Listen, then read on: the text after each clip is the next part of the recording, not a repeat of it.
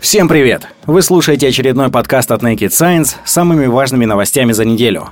Поехали! В Великобритании появился новый штамм коронавируса.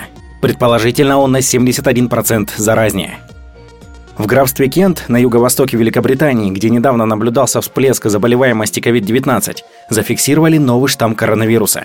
Ему даже дали персональное название – VUI 2020-1201 или линия B117. Недавно премьер-министр страны Борис Джонсон объявил о более строгих мерах изоляции, заявив, что новый вариант вируса, судя по всему, распространяется быстрее. На пресс-конференции в минувшую субботу главный научный советник британского правительства Патрик Валлас заявил, что на VUI 2020-1201 приходилось около 26% случаев заражения к середине ноября. Как сказал он, к 9 декабря эти цифры были намного выше. В Лондоне более 60% всех случаев приходилось на новый вариант. Фактически первые случаи заражения VUI 2020-1201 произошли еще в сентябре. К 13 декабря в Великобритании им заразились уже 1108 человек, а к 15 числу свыше 1600. Реальное число, скорее всего, намного выше. По словам специалистов, данных, позволяющих предположить, что новый вариант вируса завезли из-за границы, нет. Поэтому, судя по всему, зародился он именно в Соединенном Королевстве. Эта новость заставила многих жителей британской столицы покинуть город еще до момента вступления в силу новых ограничений, что в итоге привело к переполнению железнодорожных станций. Вскоре о приостановке авиасообщений с Великобританией объявили порядка 30 стран. Среди них государства Европейского Союза, Марокко, Кувейт, Колумбия, Канада, Чили, Аргентина и некоторые другие, в том числе и Россия, с 22 декабря и на неделю. Поезда Евростар, курсирующие между Брюсселем и Лондоном, остановились в полночь. Между тем, ученые пытаются выяснить, действительно ли VUI 2020-1201 более приспособлен к передаче от человека к человеку и заразнее на 71%. Базовое репродуктивное число R, то есть среднее количество вторичных случаев, порожденных первичным, составляет от 39 сотых до 93 сотых. Согласно опубликованному отчету, составленному сотрудниками крупнейших британских вузов и Центром вирусных исследований Университета Глазго, VUI 2020-1201 отличается от других вариантов SARS-CoV-2 одновременно с 17 мутациями. Как пишут авторы отчета, число случаев заражения B117 и количество регионов, в которых зарегистрированы случаи инфицирования B117, растут. B117 имеет необычно большое количество генетических изменений, особенно в шиповидном белке – Три из этих мутаций обладают потенциальными биологическими эффектами, которые в разной степени были описаны ранее. Первое. Мутация N501Y – один из шести ключевых контактных остатков в рецептосвязывающем домене – RBD. Ее идентифицировали как повышающую афинность связывания с антиотензин, превращающим ферментом 2 человека и мышей. Вторая. Спайковая делеция 6970-DEL описана в контексте уклонения от иммунного ответа человека, но она возникала несколько раз в связи с другими изменениями RBD. Третье. Мутация P681H непосредственно примыкает к сайту расщепления фурином. По состоянию на 15 декабря в линии B117 насчитывается 1623 генома. Из них 519 выявили в Большом Лондоне, 555 в Кенте, 545 в других регионах Великобритании, включая Шотландию и Уэльс и еще четыре в других странах. По мнению авторов отчета, быстрый рост числа случаев заражения новым штаммом говорит о необходимости усилить эпидемиологический надзор во всем мире и провести исследования антигенности и инфекционности. Линия B117 несет большее, чем обычно, количество вирусных генетических изменений. Накопление 14 замен аминокислот, специфичных для штаммов, до его обнаружения было беспрецедентно для пандемии COVID-19. В большинстве ветвей филогенетического дерева SARS-CoV-2 обнаруживали не более нескольких мутаций, и они накапливаются с относительно постоянной скоростью с течением времени. По оценкам, циркулирующие штаммы SARS-CoV-2 приобретают примерно одну-две нуклеотидные мутации в месяц. Таким образом, многие из засеквенированных сегодня геномов SARS-CoV-2 лишь на 20 пунктов отличаются от самых ранних, которые выявили в Китае в начале года. Циркулируют варианты с меньшим числом изменений.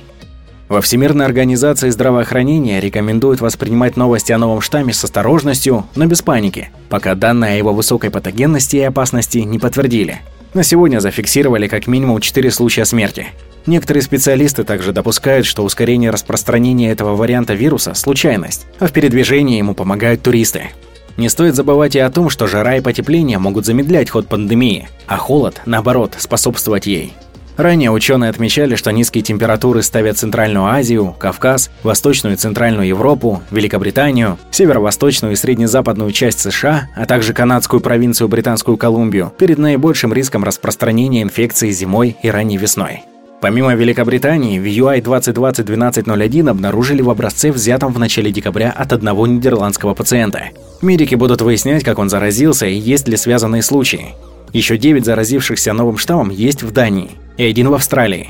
Эпидемиолог Уильям Хеннедж из Гарвардской школы общественного здравоохранения имени Т. Чана отметил, что, скорее всего, VUI 2020-1201 уже попал во многие другие страны, а Великобритания первая приняла на себя удар, поскольку имеет сложный геномный мониторинг возбудителя нынешней пандемии.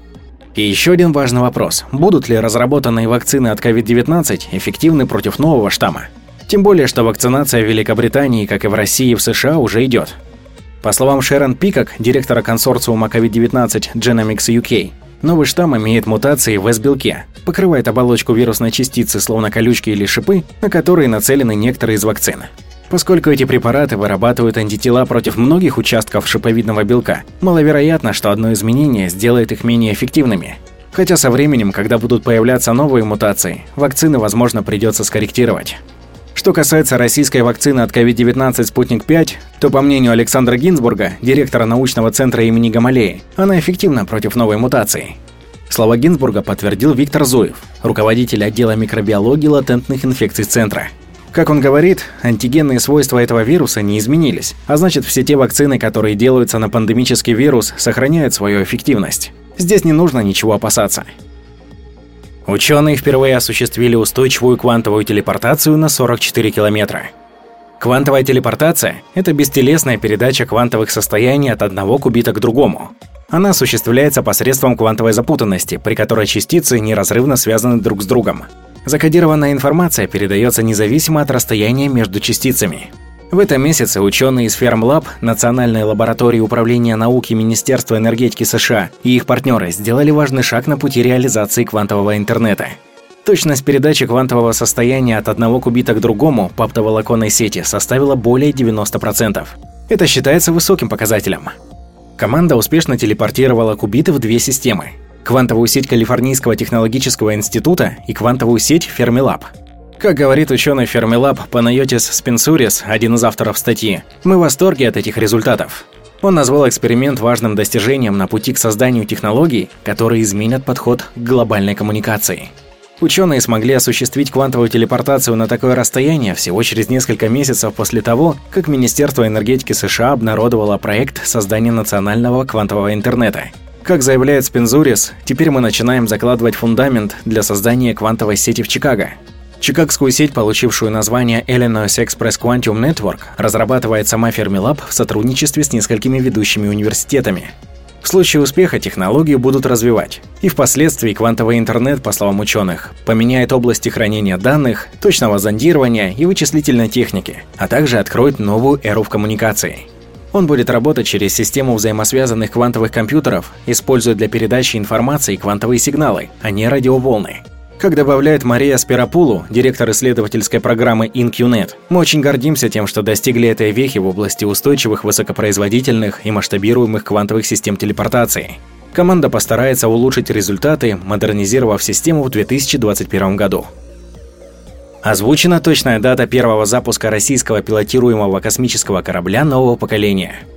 Космический корабль «Орел» ранее был известен как «Федерация», ключевой элемент российской пилотируемой космической программы – Именно поэтому к разработке аппарата приковано такое внимание. Как стало известно, глава Роскосмоса Дмитрий Рогозин назвал точную дату первого запуска нового космического корабля. По его словам, старт произведут 15 декабря 2023 года. Корабль запустят в беспилотном режиме, а в качестве носителя выступит ракета «Ангара». «Орел» представляет собой многоразовый пилотируемый космический корабль, который призван сменить пилотируемые аппараты серии «Союз» и беспилотные грузовые корабли серии «Прогресс». Предполагается, что численность экипажа сможет достигать 6 человек. Масса полезного груза на МКС составит до 500 килограммов. Разработка этого корабля имеет долгую историю. РКК «Энергия» ведет ее с 2009 года. Изначально аппарат хотели запускать, используя новую ракету «Русь-М». Однако проект в 2011 году закрыли.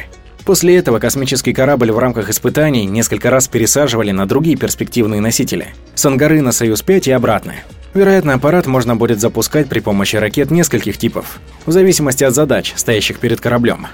Напомним, что недавно глава космического ведомства Дмитрий Рогозин озвучил планы по освоению России дальнего космоса. По его словам, на первом этапе для этих целей можно использовать потенциал ракет семейства Ангара и наличие у страны нескольких космодромов. Как отметил глава космического ведомства, это даст возможность собирать пилотируемые модули на орбите нашей планеты. При этом Россия не отказывается от создания новой сверхтяжелой ракеты «Енисей», которую рассматривают как возможное средство освоения Луны.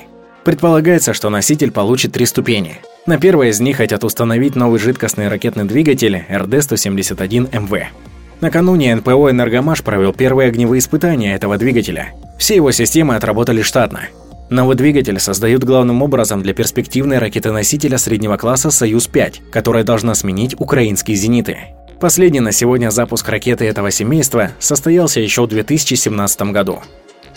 В Армении впервые за сто лет обнаружили манула.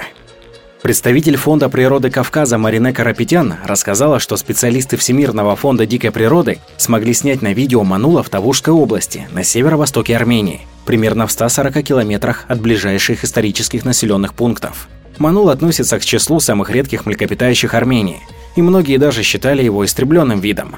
В последний раз животное видели в 1920-30-х годах на юго-западе республики. Также биологам удалось обнаружить его шкуру в 1996 году.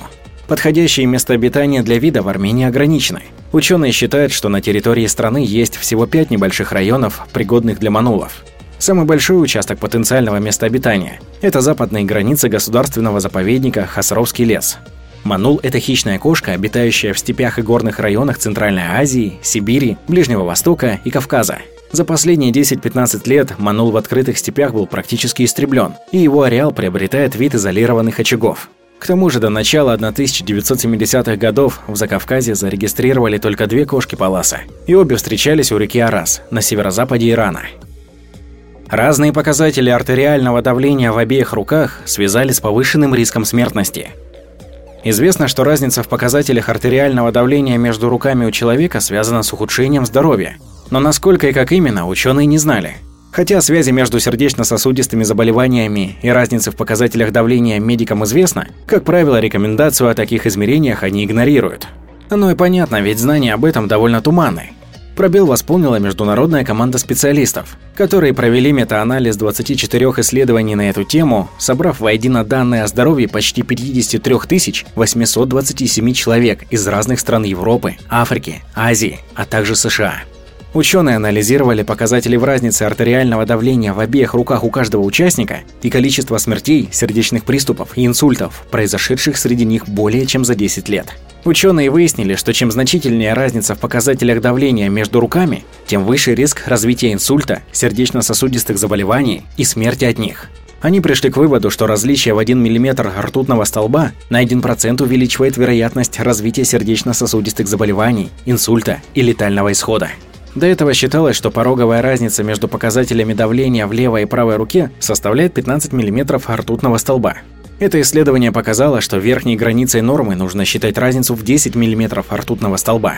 Такие показатели могут указывать на сужение и жесткость артерий, что отражается на кровотоке.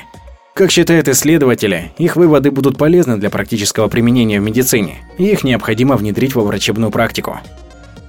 Илона Маска и Джеффа Безоса заподозрили в планах по созданию независимого инопланетного правительства. Можно сказать, что первой ласточкой, говорящей о серьезных планах Илона Маска по юридическому оформлению колонизации Марса, стало пользовательское соглашение спутникового интернета Starlink. В этом документе есть упоминание суверенитета поселения на Красной планете, и каждый соглашающийся использовать Starlink фактически должен его признать, когда таковое появится. Очень спорный пункт, однако у юристов он может вызвать беспокойство. До недавнего времени большинство пользователей социальных сетей обсуждали этот раздел условий обслуживания Starlink исключительно в юмористическом ключе. Однако издание Independent обратилось к юристам и специалистам по международному праву. Опасения и мнения консультантов были оформлены в любопытную статью под названием «Битва за Марс. Как Илон Маск, Blue Origin и правительство США могут основать первое внеземное правительство». С точки зрения юристов, вышеописанный пункт пользовательского соглашения можно трактовать двумя способами. Возможно, экстравагантный миллиардер опять дурачится, и это очередная шутка. Если после бета-теста спутникового интернета в финальной версии условий его использования данный абзац исчезнет, то можно не беспокоиться о правовых коллизиях со SpaceX в будущем. Но есть и другой вариант. Маск уже обозначил свое видение будущего человечества в общих чертах. Илон планирует отправлять людей на Марс десятками или даже сотнями за раз при помощи создаваемой сейчас системы из корабля Starship и ракеты Super Heavy. Этот процесс должен начаться уже в третьем десятилетии 21 века, а его результатом станет самоподдерживающееся поселение на Красной планете. Да, Маск уже не раз переносил сроки своих планов ранее, но почти все они так или иначе становились реальностью. Электромобили приносят прибыль, ракеты летают и возвращаются, а тоннели роются. Появление колонии на Марсе довольно быстро станет юридической проблемой, даже если поначалу в нем будет действовать верховенство земного права или американского. Когда население вырастет хотя бы до нескольких сотен человек, поселению потребуется собственная система правового регулирования. Связь с Землей – около 20 минут задержки, транспортное сообщение – от полугода до двух лет. В таких условиях ждать материальной помощи или хотя бы оперативного совета бессмысленно. Маск озвучивал свою точку зрения ранее, в 2016 году. По его словам, марсианские поселения будут управляться методом прямой демократии независимо от Земли.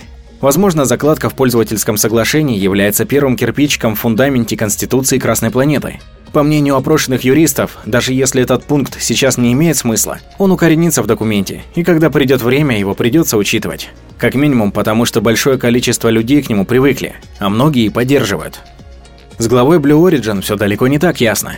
Космическая компания основателя Amazon активно работает над сверхтяжелой ракетой, двигателями и посадочными модулями. Но публике становятся известны ее успехи только в тех сторонах деятельности, которые связаны со взаимодействием по совместным программам. Например, в рамках конкурса по доставке грузов на Луну или проекта новой ракеты для United Launch Alliance. Тем не менее, сам Безос не раз описывал то, как им видит человечество в космосе. Люди будут жить на гигантских станциях-колониях, которые полностью способны себя обеспечивать. Его компания Blue Origin работает в направлении скорейшей реализации этой задумки. Про какие-то политические или социальные аспекты подобных космических поселений Джефф никогда не распространялся. Тем не менее, вся деятельность бизнес-проектов Безоса в целом и Blue Origin в частности отличается тщательным планированием. Его начинания всегда детально проработаны на годы вперед и выполняются по плану. Это хорошо демонстрирует успехи программы разработки New Shepard. Эксперт по космическому праву из юридического колледжа Небраски профессор фон Дер Данг отмечает, что у Безоса также должно быть решение на готове, только более последовательное и логичное, чем у Маска. Он в этом не сомневается, поскольку юридические вопросы – именно то, что ответственный бизнесмен продумывает заранее. А теперь про позицию США. Как главный мировой игрок на арене освоения и эксплуатации космического пространства, Соединенные Штаты имеют большое влияние на международные соглашения в этой области – в то же время они связаны рядом существующих документов, хотя и пытаются играть роль локомотива в части создания новых, более совершенных и актуальных современным реалиям решений. Договор о космосе 1967 года в очень общих чертах закладывает фундамент для правового регулирования внеземной деятельности. Среди его пунктов есть и тот, что запрещает установление суверенитета какой-либо одной нации над любым небесным телом или участком космоса. Этот документ ратифицировали, то есть подписали и признали действующим на уровне национального законодательства более сотни стран. При этом на сегодняшний день он является единственным международным соглашением, которое хоть как-то регулирует общие правовые вопросы в космосе. Позднее было подписано несколько конвенций, касающихся частных вопросов. А вот достаточно конкретный документ от 1979 года, «Лунное соглашение», так и не был ратифицирован ни одной космической державой – ни США, ни Россией, ни Китаем – Хотя он и конкретизирует множество вопросов, среди которых запрет на использование естественного спутника Земли в военных целях, он оставляет неясными некоторые важные моменты. В частности, кому будут принадлежать, например, добытые на Луне ресурсы и как должно регулироваться ее коммерческое использование. В 2020 году администрация президента США Дональда Трампа выпустила распоряжение, согласно которому лунное соглашение не имеет никакой силы. В указе президента также содержалось много конкретных заключений, описывающих возможность для коммерческих структур эксплуатировать ресурсы на соседнем с Землей небесном теле. Несмотря на то, что документ является констатацией фактической ситуации с правовым статусом Луны, на него обрушился шквал критики. С другой стороны, у американских частных космических компаний появилась ясность, как будет регулироваться их деятельность. Кроме того, был выпущен документ «Соглашение Артемиды», предлагающий новые взаимовыгодные принципы освоения Луны. Но стоит напомнить, что человечество уже не раз сталкивалось с проблемой наведения порядка в местах, отдаленных от цивилизации. Будь то американский Дикий Запад, колонизация Африки и Южной Америки, экспедиции на отдаленные острова Тихого океана или освоение полюсов. Рано или поздно возникали поселения, где необходимо установить какие-то законы, регулирование и власть, либо происходили преступления, за которые нужно оформить ответственность. В большинстве случаев помогало морское право. Капитан корабля представляет правителя страны, из которой началось плавание, и обладает очень широкими полномочиями. В этих правилах, сильно отличающихся в зависимости от государства происхождения, зачастую содержались предписания на случай большинства возможных ситуаций. Когда не помогали кодексы, спасала сила или дипломатия. Но те времена уже прошли. Да и на космос у человечества пусть и размытые, но несколько иные планы. Существуют примеры легализации принятых пионерами правил. Так, в 19 веке Конгресс США признал самостоятельно установленные законы шахтерских поселений, но только если они не противоречили федеральному праву. И есть примеры правовых коллизий в результате совершения преступлений на территориях, где не действует ничья юрисдикция. Речь сейчас идет об Антарктиде, которая с 1961 года не принадлежит ни одному государству, и на ее территории разрешена только научная деятельность. В первом приближении очень похоже на будущие колонии на Марсе. История освоения ледяного континента на самом деле богата на преступления – Расследование этих случаев и установление виновных довольно часто становится трудоемким, длительным и полным юридических сложностей процессом. И, наконец, знаменитое дело Т-3, которое закончилось полным оправданием убийцы. В 1970 году на дрейфующей станции Т-3 в Арктике два исследователя подрались и один застрелил другого. Во время суда возникло множество вопросов о юрисдикции уголовного права США в особых обстоятельствах. Убийца вышел на свободу, а вот юристы ломали головы до 1984 года. Тогда была внесена поправка, согласно которой федеральная юрисдикция Соединенных Штатов может быть установлена в рамках преступления, совершенного в отношении гражданина США или им, на территории, где не действует более ничья юрисдикция. Иными словами, этот пункт закона применим и на Марсе.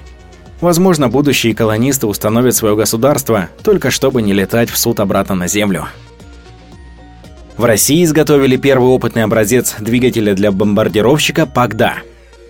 Об изготовлении первого опытного образца двигателя для стратегического бомбардировщика нового поколения сообщил Интерфакс.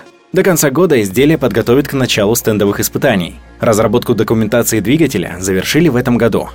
Характеристики нового образца доподлинно неизвестны, однако требования к двигателю ранее можно было встретить в различных документах. Согласно представленным данным, изделие должно обеспечить полет длительностью 30 часов. Предполагается, что двигатель сможет работать при температуре воздуха от минус 60 до плюс 50 градусов. В числе требований – способность выдерживать ряд поражающих факторов ядерного взрыва. ПАГДА, или перспективный авиационный комплекс дальней авиации – одна из ключевых оборонных программ России – она предполагает создание малозаметного стратегического бомбардировщика, который сможет сменить старый советский турбовинтовой бомбардировщик Ту-95, а также дополнить самолет Ту-160 и дальний бомбардировщик Ту-22М3. Облик создаваемого по программе ПАГДА самолета держат в секрете, по данным из открытых источников, машина будет дозвуковой и выполненной по аэродинамической схеме «летающее крыло». Таким образом, перспективный российский самолет, вероятно, станет условным аналогом американского бомбардировщика Би-2 Spirit, а также его условной реинкарнацией в лице Би-21. Последний должен совершить первый полет в 2022 году. Ранее в качестве возможной даты назвали конец следующего года. Первый полет Пагда, возможно, состоится в середине десятилетия, Новый китайский стратегический бомбардировщик, если верить имеющейся информации, также будет аналогом американского Spirit. На одной из ранее показанных фотографий можно рассмотреть модель самолета, практически неотличимого от заокеанского бомбардировщика. Новое исследование показало, насколько легко можно манипулировать мнением публичных политиков. Центр превосходства в стратегических коммуникациях НАТО Strategic Communication Center of Excellence заказал исследование у аккредитованной специализированной фирмы из Риги, Латвия, Та, в свою очередь, купила у трех российских СММ-агентств 337 768 социальных взаимодействий.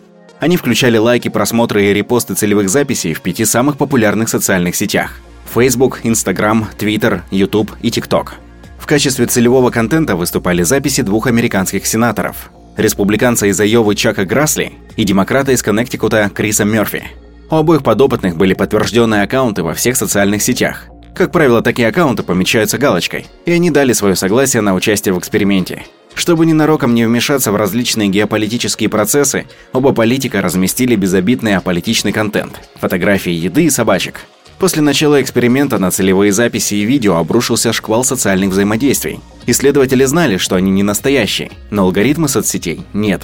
Теоретически на популярных ресурсах должны быть механизмы, отсеивающие такие лайки, просмотры и репосты от ботов по определенным признакам.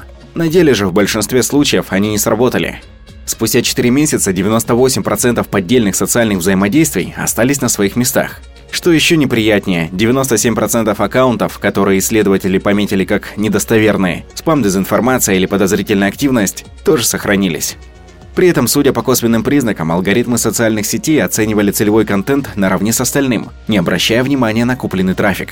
Иными словами, исследователи смогли легко и просто создать видимость интересного контента, который алгоритмы площадок продвигали, хотя вся связанная с ним социальная активность была не настоящей.